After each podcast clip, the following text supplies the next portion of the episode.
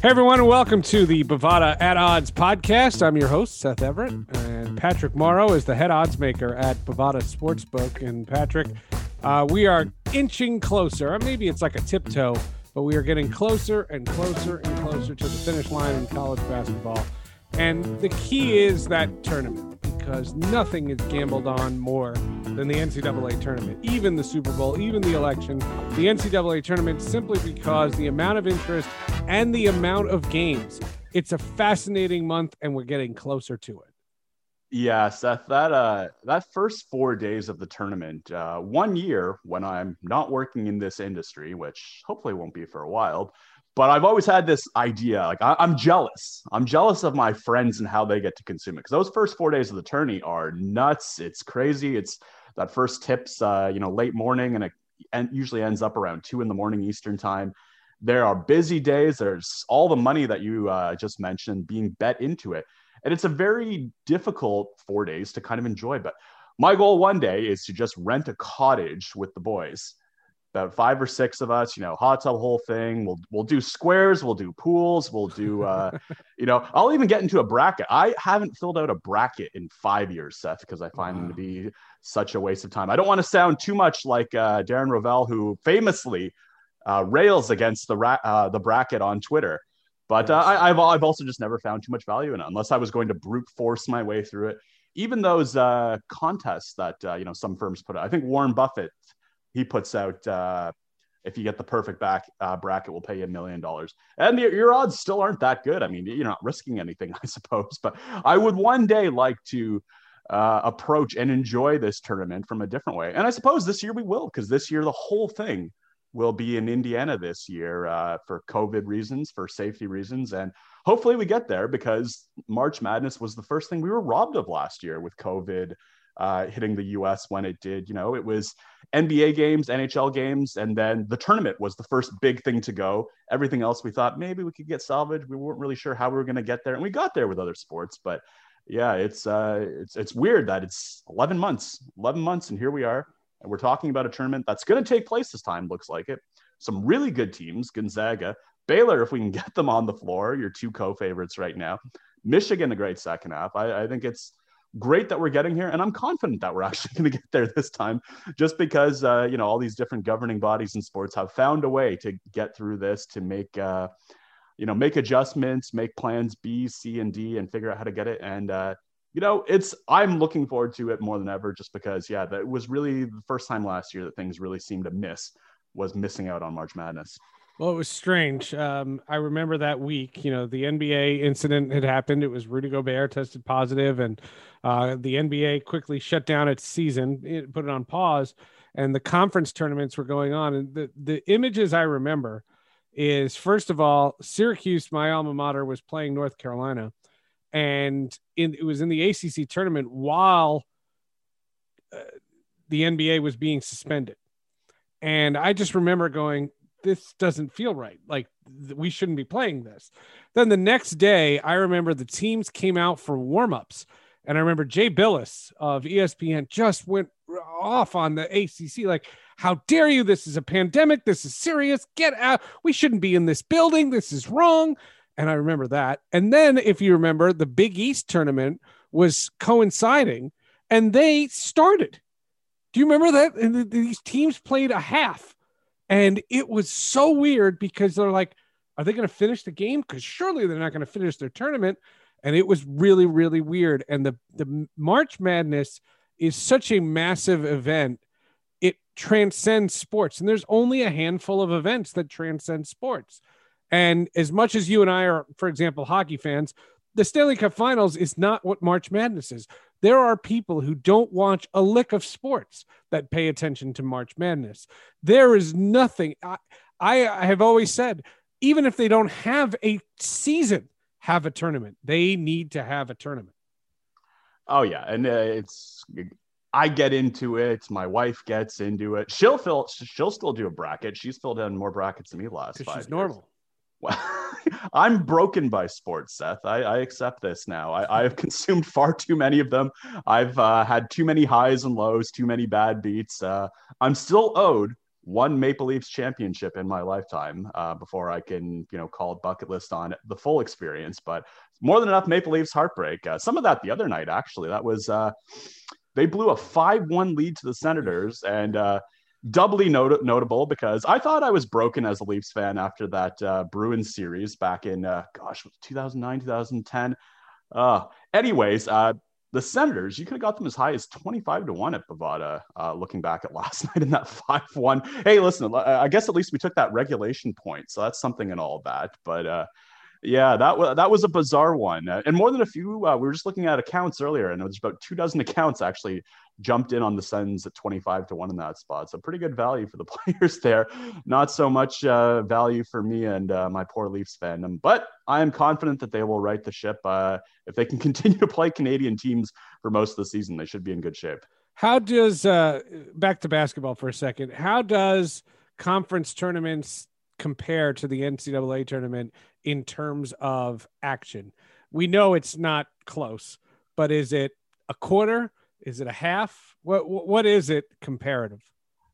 This year will be interesting to see, just to see what kind of attention people are going to be paying to them, uh, how the formats are perhaps adjusted or not, uh, and whether there's any kind of uh, you know ad hoc uh, you know I don't know, interpretation or reinforcement of the rule. I mean, if I can look back historically, uh, let's say uh, Big East tournament at Madison Square Garden, Garden uh, Big 12 tourney, uh, Big 10 actually came out to, uh, I think, MSG in recent years as well as part of their uh, trying to get into the East. Um, you know, it's, I'd say an average game in those tournaments are maybe only 10 to 15% the handle of a March Madness game, but they're still probably uh, about a 25 to 50% increase on an average college basketball game. So it, it's certainly worthwhile stuff.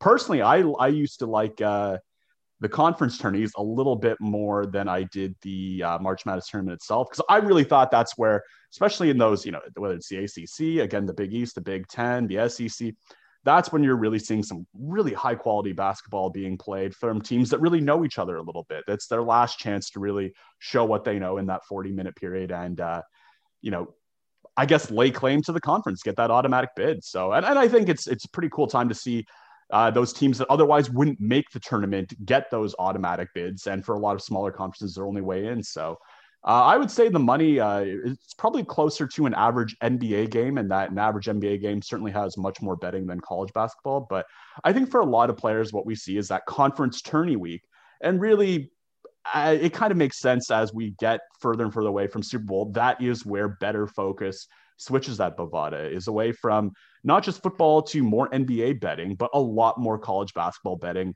Uh, and I think part of that is just simply uh, the eyes available. More networks are showing more games. Uh, and there's so much more of it to watch now.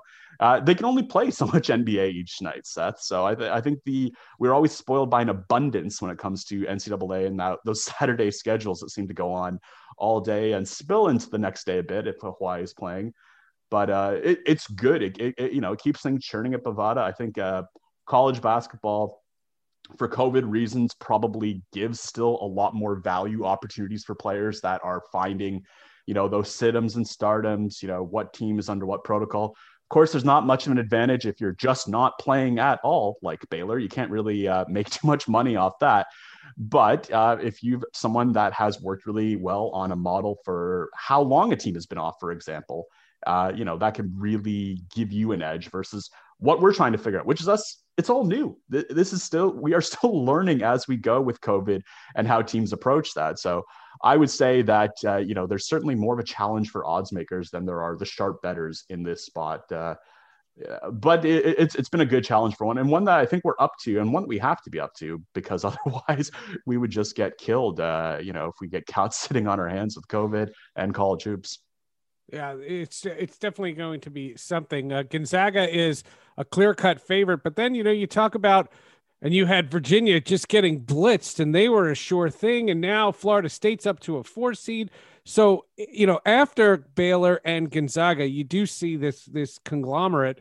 And like we mentioned on the podcast last week, you don't see the Dukes, the Kentuckies. It just seems like it's a new guard.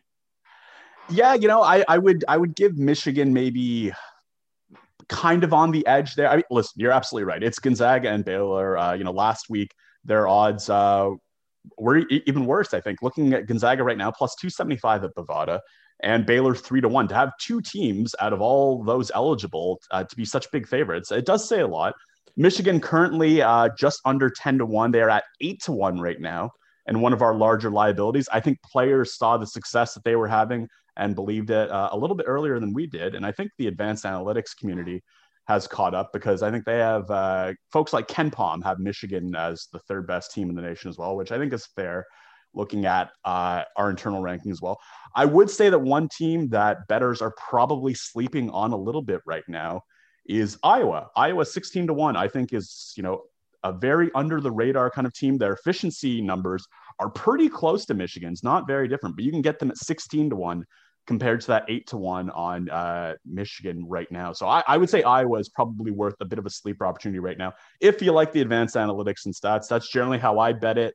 Uh, gosh, now I'm thinking about my Texas Tech sadness from two tournaments ago. That's how I remember the last March Madness tournament Seth. That was a hundred to one that uh, Pat Morrow had a ticket, and uh, all they had to do was not give up a three on the final possession of regulation. But their defense, I guess, got them, or and they collapsed, and Virginia got that corner three. Virginia all the way out there now, Seth, as a twenty-two to one uh, shot to win the national championship, and I suppose defend it, right? Because we didn't, we, the NCAA didn't. That's right. We didn't. We didn't give it get a national champion last year. Uh, all right, back to the NBA now. Um, there are two unique scenarios, and all I can say is only the NBA. Uh, Andre Drummond of Cleveland and Blake Griffin of Detroit. Uh, both players are not going to be in the lineup until their teams can figure out a trade.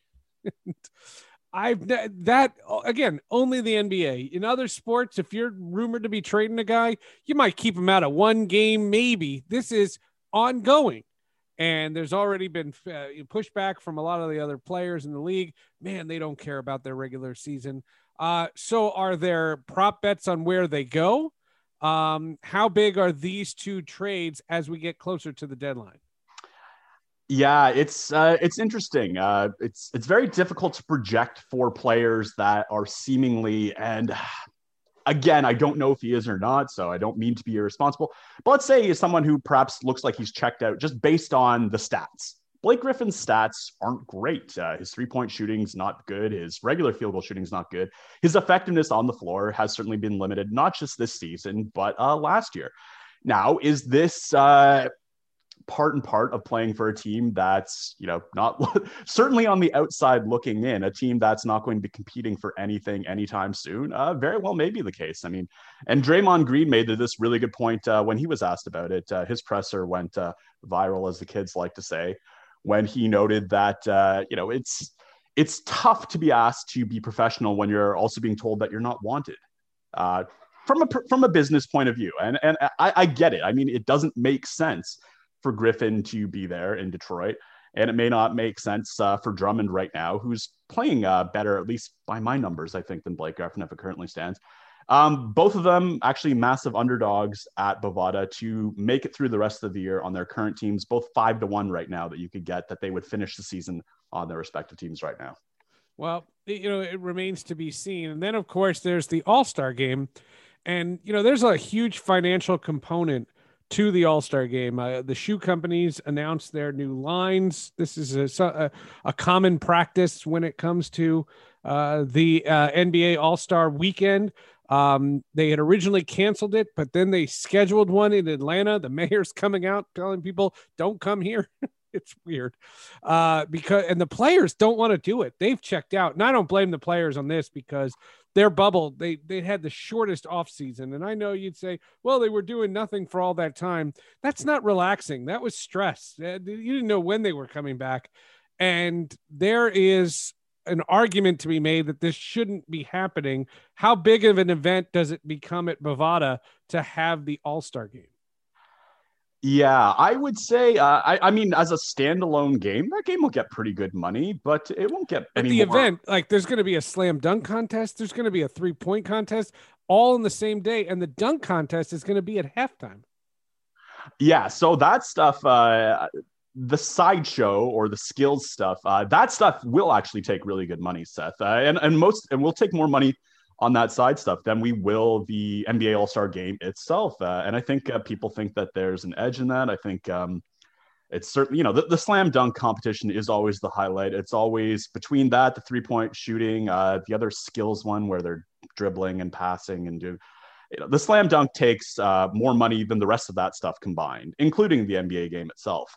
Uh, so, and, and that's actually a pretty fun weekend for us, I got to say, because it's a challenge for us at Bovada to not just come up with odds for what we expect to occur, but it's it's a process that's voted on, right? That's always very difficult. Um, I think uh, you know one of our toughest ones at Bovada was uh, the Blake Griffin slam dunk contest. Uh, that was Kia Sprite. Uh, gosh, who was he going up against uh, in that one? Do you recall? Oh, no. yeah. anyways, that, that, was, that, was, my first. Uh, that was my first. Uh, you know, realization when we're trying to handicap uh, odds with voting. So let's say Art Ross and not Art Ross. Art Ross is pure score. MVP. Anything that has kind of uh, an interpretation to who is the best. That is a struggle for us, and that's something that you know. Uh, apparently, you know, Blake's social mar- uh, social media marketing team did a better job than the voters, and they just overwhelmed them. I don't think I don't think most people thought Blake Griffin had the best dunk that night. And frankly, if I was really to be asked, I would say that I don't even know that he technically went completely over the car. I think he went over the shortest part of the car, Seth, when he dunked that. But his team controlled uh, social media. They got the most votes, and he won the slam dunk uh, under protest. I might notice, but that's just a personal protest. But I would say that that is one of uh, our, our certainly our more fun nights of the year. It's a great player conversion vehicle. It's a great way for us to be creative. So we will have odds up, of course, for that, and it will be, you know, we can make or break our Saturday uh, with or not our Saturday, pardon me, wh- whichever day that is, because they're playing it the same day as the NBA game this year. That's not uh, the traditional. Yeah, it's all one day. It's March seventh. It's just one whole day.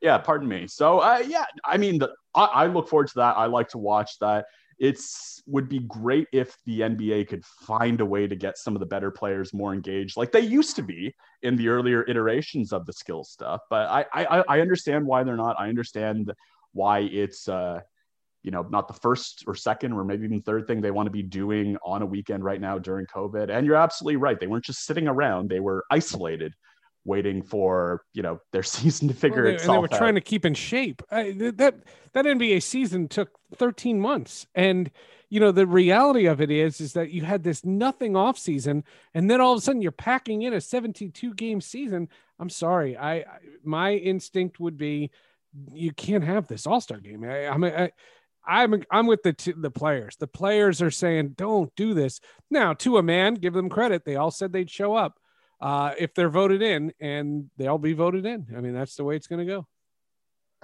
Yeah, absolutely, and I, we we get that uh, the NBA and the NHL are both under scheduling crunch as well as uh, we're all still hoping that the Olympics go off, which is part of the reason for trying to cram up as much as we are in the tight window that we do. And good news on that front, Seth. Looking at our current odds for will the Olympic ceremony take place as scheduled on July 23rd of this year? Last time you and I spoke about this, um, I think we had this at about a pick 'em at Bovada. It was 50 and, 50, yeah. Yeah. So right now, looking at our odds, it's minus 200 that the opening ceremony will take place on July 23rd. So there's some optimism around this now. That? And doing that uh, pure odds conversion for players listening at home, minus 200 with no house margin or VIG attached uh, roughly translates to about a 66% chance, a two thirds chance that yes, this opening ceremony will take place. So, in just two weeks' time, we have a lot more optimism that some version of the Olympics will be taking place on time, which is, again, another great get for us, especially in an odd number year, which is generally speaking not a great year for sports for right. you don't have a presidential election, right? You don't have a major election. You don't have an Olympics. You don't have a Euro or a World Cup, stuff like that. So you know, getting the Olympics uh, again for what was supposed to be a sleepy summer, and last summer was supposed to be a sleepy summer before the NBA and NHL and then MLB all returned kind of at once. Uh, you know, this will be a great way for players, and that's because I mean let's face it, Seth, I don't want to be a downer on the issue, but you know, we are still in the COVID slog. We are we are not returning to normal tomorrow. Uh, we're getting closer, but you know, I, I think we're going to need some more sports distractions for a bit longer. Bring them on. Bring them on. We, we can we can have them. That, that's fantastic. That's Patrick Morrow. I'm Seth Everett. This is the Bovada at Odds podcast. For those odds and much, much more, go to bovada.lv. We will see you next week.